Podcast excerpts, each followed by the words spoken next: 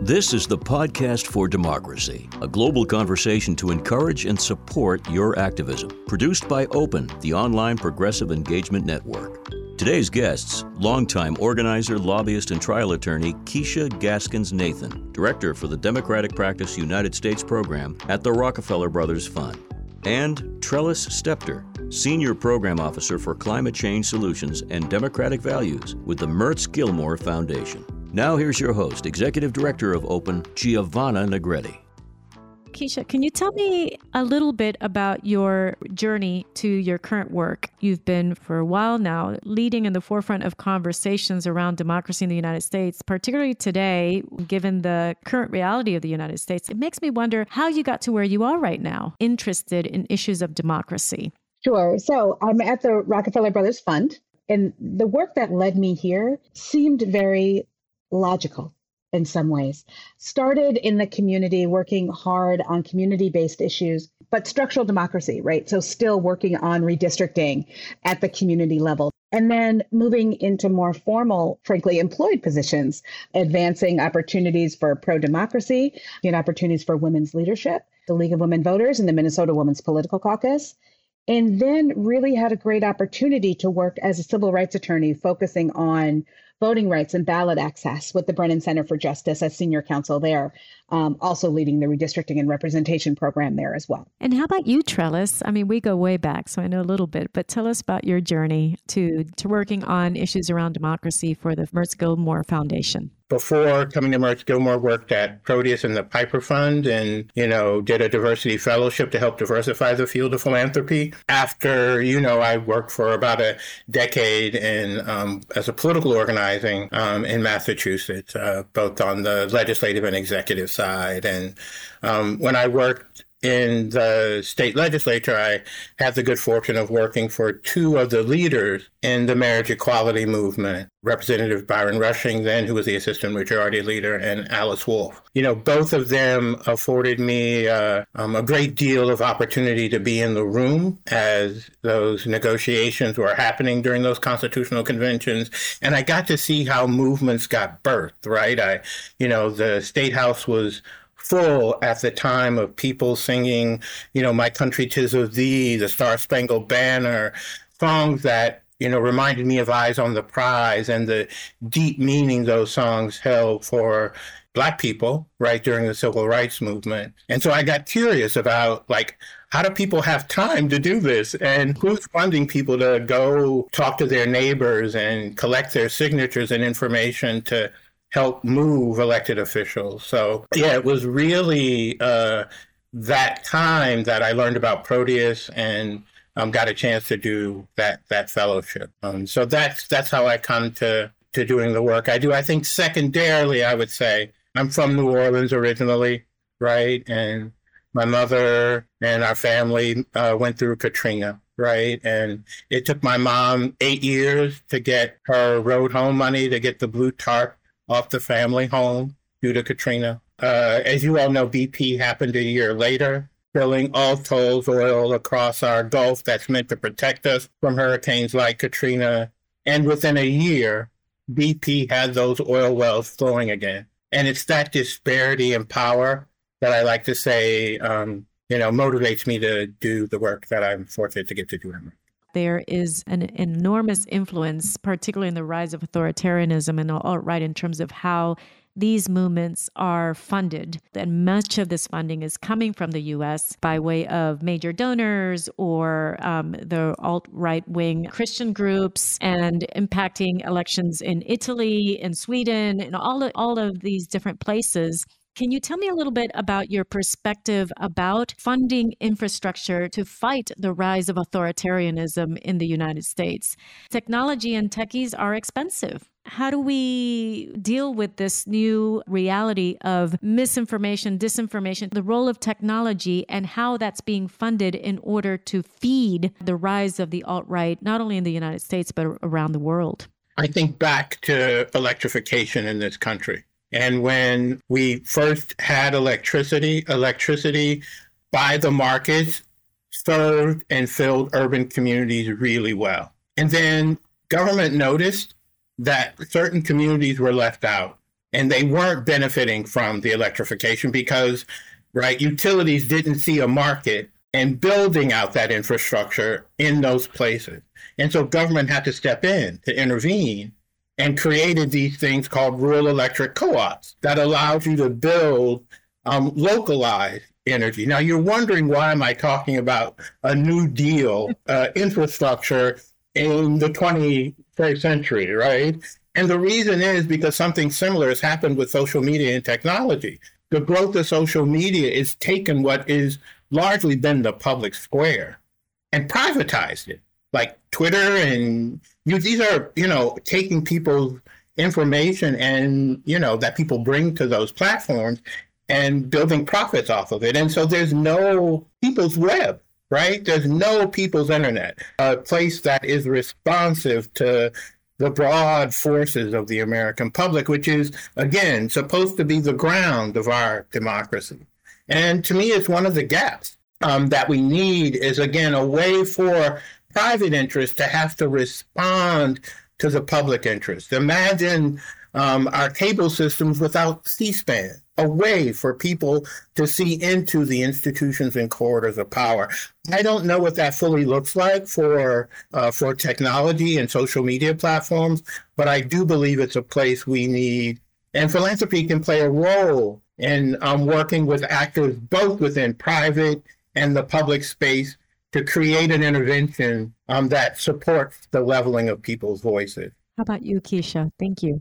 I think the thing that I find interesting about your question is MoveOn and Color Change are both digital native organizations. They were founded online to exist online within the digital space. They're movement spaces. So I, I think what that leans into is this notion somehow that the ability of this digital revolution evolution is somehow the the the, the province of the right. I don't think that's true at all. Right. The opportunities for AI and generative AI, when we look at what that can do for movement based organizations that are based locally in community, the ability to be able to generate more information, the ability to actually um, expand opportunities for human resources, and all these other pieces, there actually is an enormous amount of opportunity that actually exists on both sides to expand opportunity. I think what you're speaking to is the the unique ability given misinformation disinformation as a strategy for certain folks who are seeking to exploit the factors that make it possible for minority rule. And these tactics, misinformation, disinformation, disruption are all are all uniquely suited to the sort of infiltrative ability of what we're seeing in the world, right?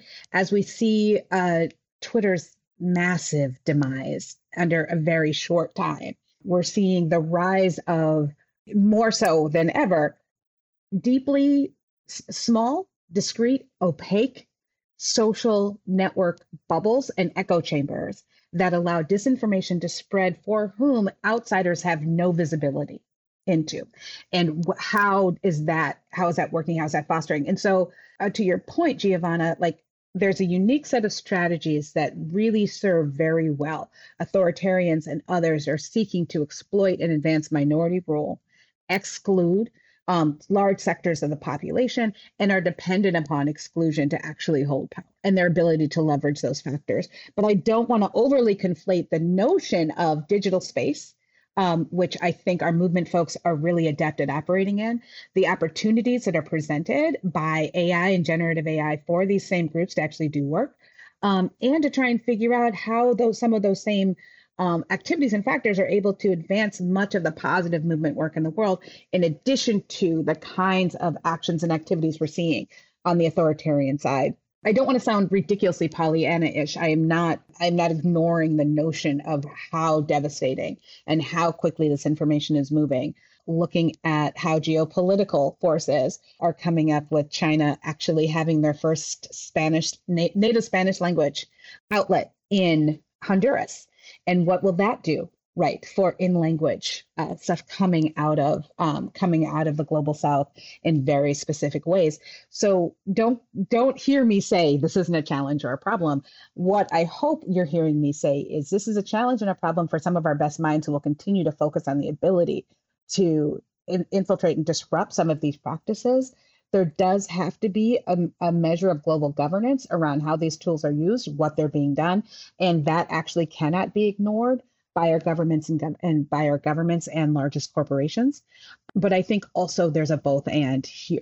I don't know if that answers your question yes, exactly, absolutely. but I I'm hoping it sort of also shapes it both the opportunities and the deep concerns and challenges we have around how digital shows up. When you think about the state of democracy in the United States right now, how, for example, the events of January 6th have really heightened the threat of democracy in the United States that was, you know, unthinkable really before. But there was a role in technology as as it relates to how that was able to to happen in that very fast, fiery way. What do you think are the current threats now as it relates to democracy in the United States? What can we be hopeful for, do you think? So, what keeps you hopeful? Things that are happening um, in the democracy space of the United States that, that we can learn from in other places around the world. Maybe we can start with you this time, Keesha. You know, I got to say, in most cases, in almost every place, we allow people to have an opportunity for direct democracy. People choose freedom, progress, civil rights, almost every time the the kinds of challenges that we're seeing are almost entirely a result of concentrated political power manipulating rules to consolidate power um, and exclude the opportunity for people's voices to be heard and taking advantage of every opportunity to continue to do so, whether it's making it harder for direct democracy to even function by raising thresholds um, for victory, whether or whether or not it is carving people out using age-old tactics around vote suppression and access um, there is no question that the kinds of patterns and practices we're seeing in jurisdictions all over the United States at the hands of folks who are seeking to consolidate and control power really do undermine our democratic principles. But when people have the opportunity to speak, they almost always do in the name of freedom and uh, pro democracy and expansion of rights the notions of how some of these things are shaped are shaped by some media discussions and conversations, which I think have really misaligned and misrepresented really where many of the American people are. Um, and so, what gives me hope are the people themselves. We've also seen some global trends, um, whether it's Erdogan, Bolsonaro, and others that seem to be, we were worried that they would reject outcomes that didn't favor them, even close ones, and they didn't.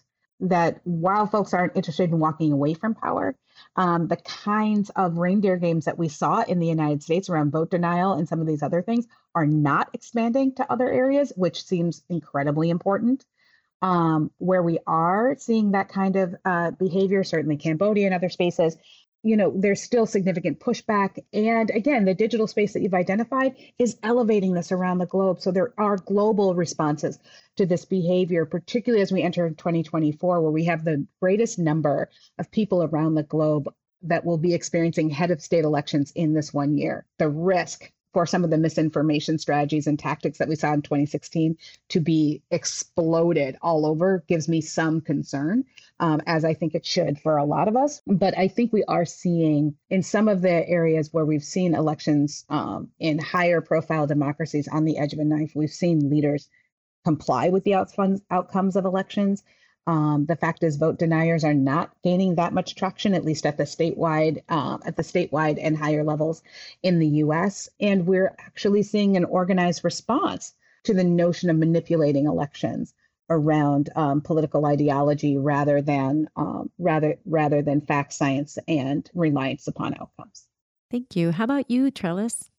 I think to me, you know, for the piece that I think is the greatest threat is around the uh, the concentration of money resources in our political system. I guys earlier um, who talked about the equation between democracy and moneyed interest influence got it right that you can't have both.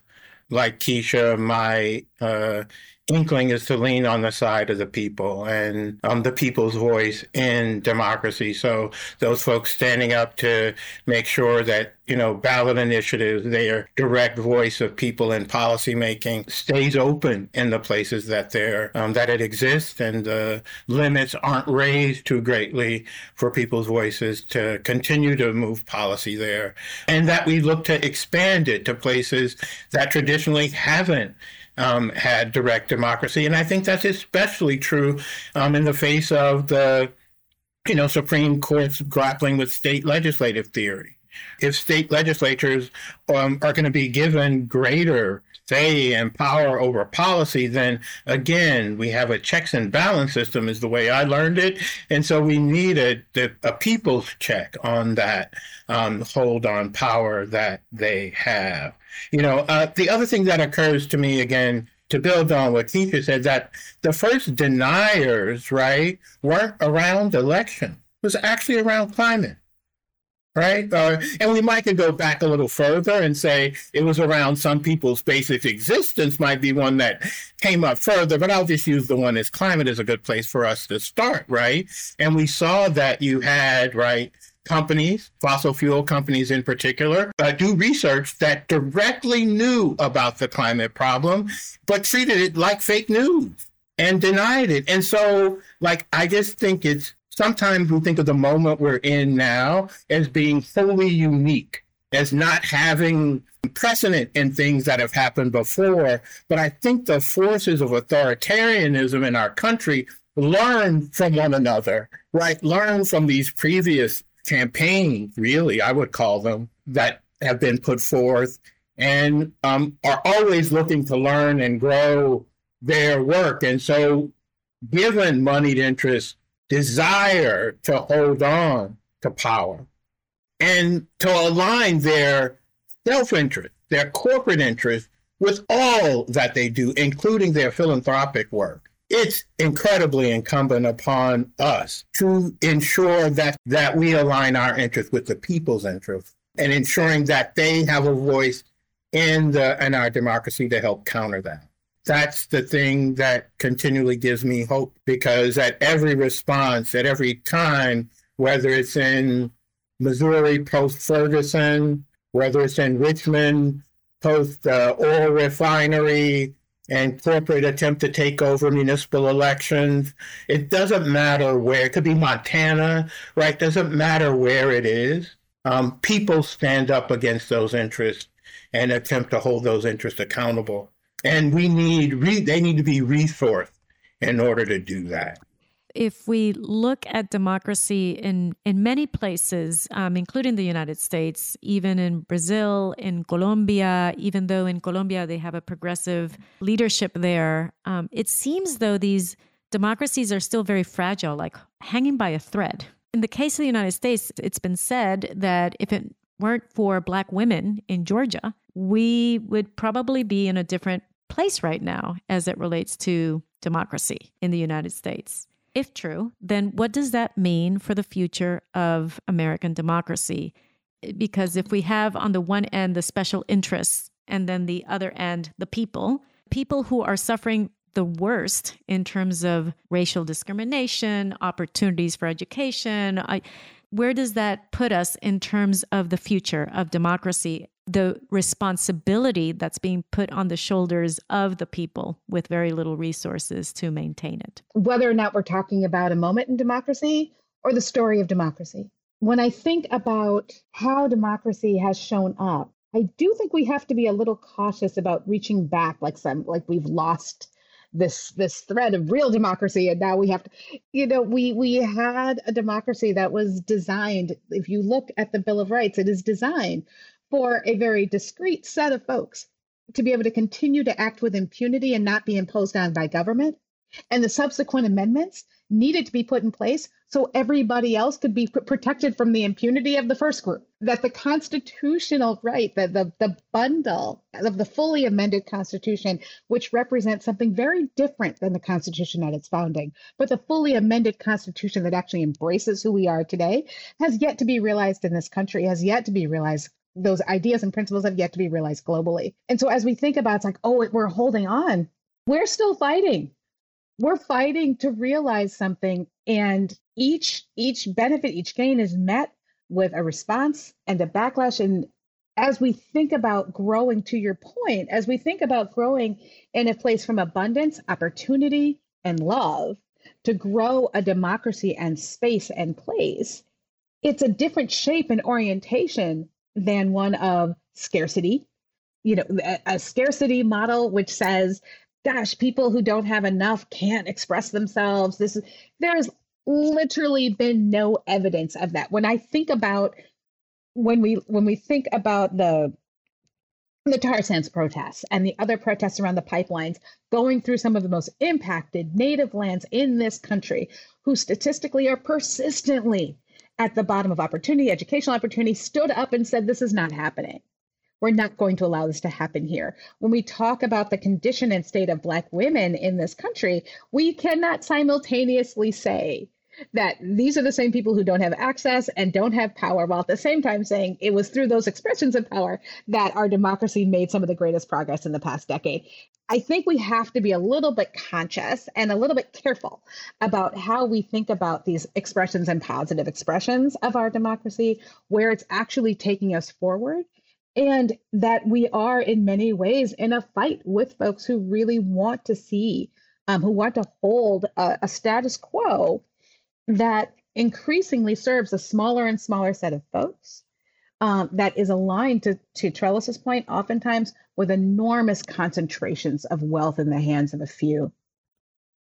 And it's those kinds of concentrated wealth and access to concentrated power that deeply under, undermines our democracy. And that is the one thing I will say that is different that we are seeing such concentrations of wealth. We are seeing the, the asymmetry of the ability for people to express themselves and have economic opportunity is so much greater than it's ever been in our nation's history. And it doesn't look like it's changing without meaningful political and policy interventions.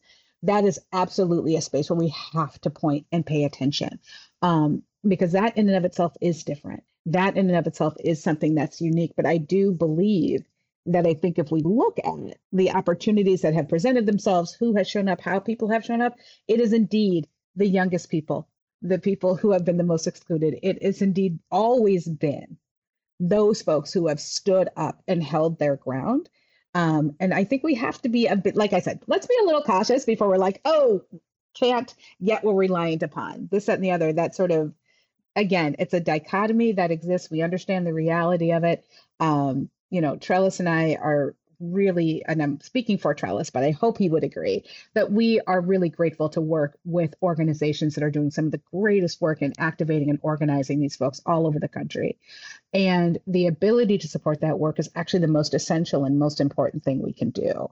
So again, I think I got a little adrift of the question, but um, I hope somewhere in there was actually the answer. I just have to like plus one 100%. We need freedom schools we need more freedom summers. We we need a sense that beloved community is actually can be realized here and now, and that we can organize organize ourselves in community from a different a different viewpoint, a place of love, a place of caring about our neighbors, so that we don't feel that we are all alone or are isolated from the um, threats and challenges that we people face to again being able to realize their full human potential right? And that's for everybody right? I'm not just interested in it for folks who look like me. Let's let's get that out of the way. The truth is i'm interested in it for everybody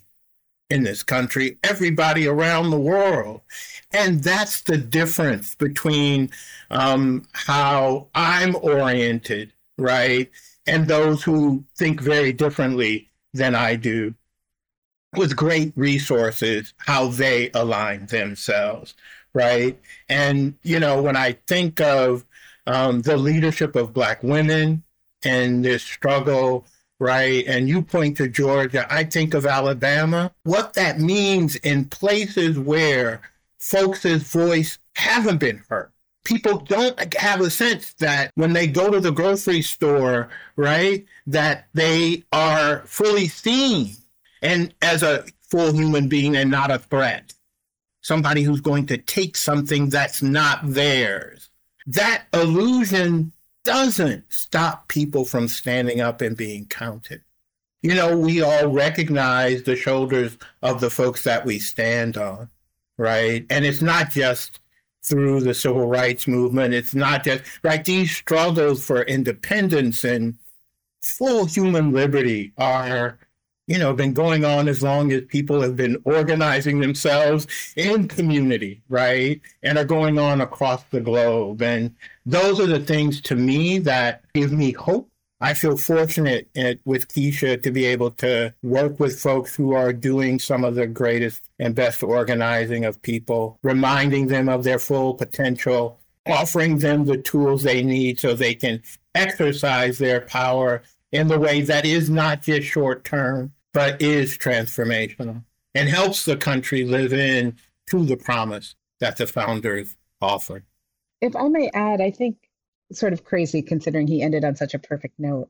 Um, one of the things I've been thinking about a lot has been sort of the notion of the federal minimum wage and eggs. Um, I know this sounds bizarre. The federal minimum wage is still $7.25. A dozen eggs is now $6.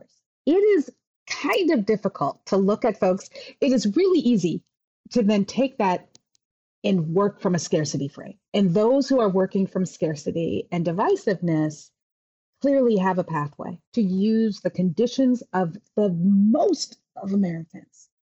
The elite are the ones who are having these big conversations and going back and forth and this and the other. But most Americans are really trying to find a way where, even if they're not making 725, let's say they're doubling that, at $15 an hour, trying to find a way to make rent, feed their families, do what needs to be done when a dozen eggs costs them a half hour's work. When right. rent is now fully almost 50% of almost everybody's income, rent or mortgage. We are not in a place that makes people feel comfortable within our economy and the and the forces of divisiveness act much much more easily within from a place of fear, from a notion of scarcity right? The ability to act in um, isolation within these bubbles that we talked about before, to leverage the technology to advance mis and disinformation that reinforces people's fear is the easiest path. And our ability and the ability that philanthropy affords us to support folks that are actually not taking the easy path, who are saying, we actually have a way to be abundant together, that there's actually a way for all of us to survive and thrive if we look and orientate ourselves orient ourselves to what does it mean to be a worker? What does it mean to be um, working from home? What does it mean to be working in space? What does it mean to be raising children? What does it mean to be doing this work in a collective way that does reference the independence the the full human dignity that trellis referred to that we think about these things? And so I, don't want to, Giovanna, like sort of ignore the crucible that we're operating in, the realities of where we are, and why some of the points you raised earlier are so salient. Why that is the easiest pathway and how people are leveraging that. Um, and that, but you know, my eternal optimism says the people that I see every day doing the work, not taking the short road, looking at looking at how not just you know short term messages get someone to act in a three to four week period, but to actually think about how we're shaping the narrative of who we are. So I think this is tough, right? I mean, it's, you know, the idea that's like, what, what gives people hope? What, what can we focus on for the future? And I think that because there are no promises and we only have today and what we know and understand, we can build from that. We can look around and see the opportunities and the optimism of a future we haven't shaped. But that also means we're also not bound by the past, right? What was doesn't determine what will be. And the ability to shape is only comes from the belief that you can.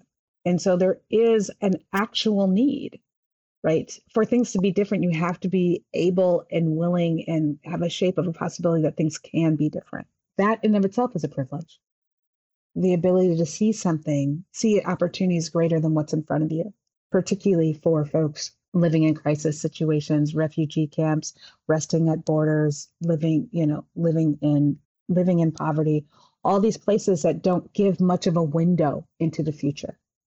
Many of the best ideas come from those populations. We just have to get radical about caring about one another. And in getting radical about caring about one another, we have to start by really interrogating what it means to care about ourselves. All of ourselves. Not just the parts of ourselves that we want people to like, but the parts of ourselves that it's easy to ignore and pretend don't exist.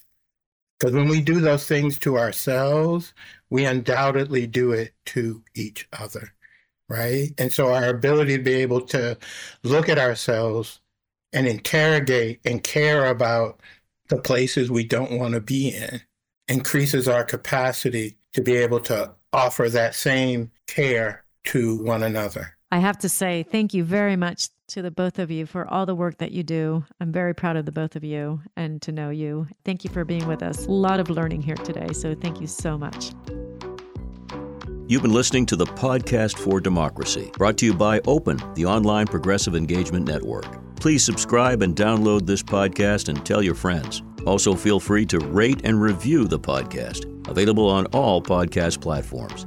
Find out more at the-open.net. That's the, T-H-E, open.net.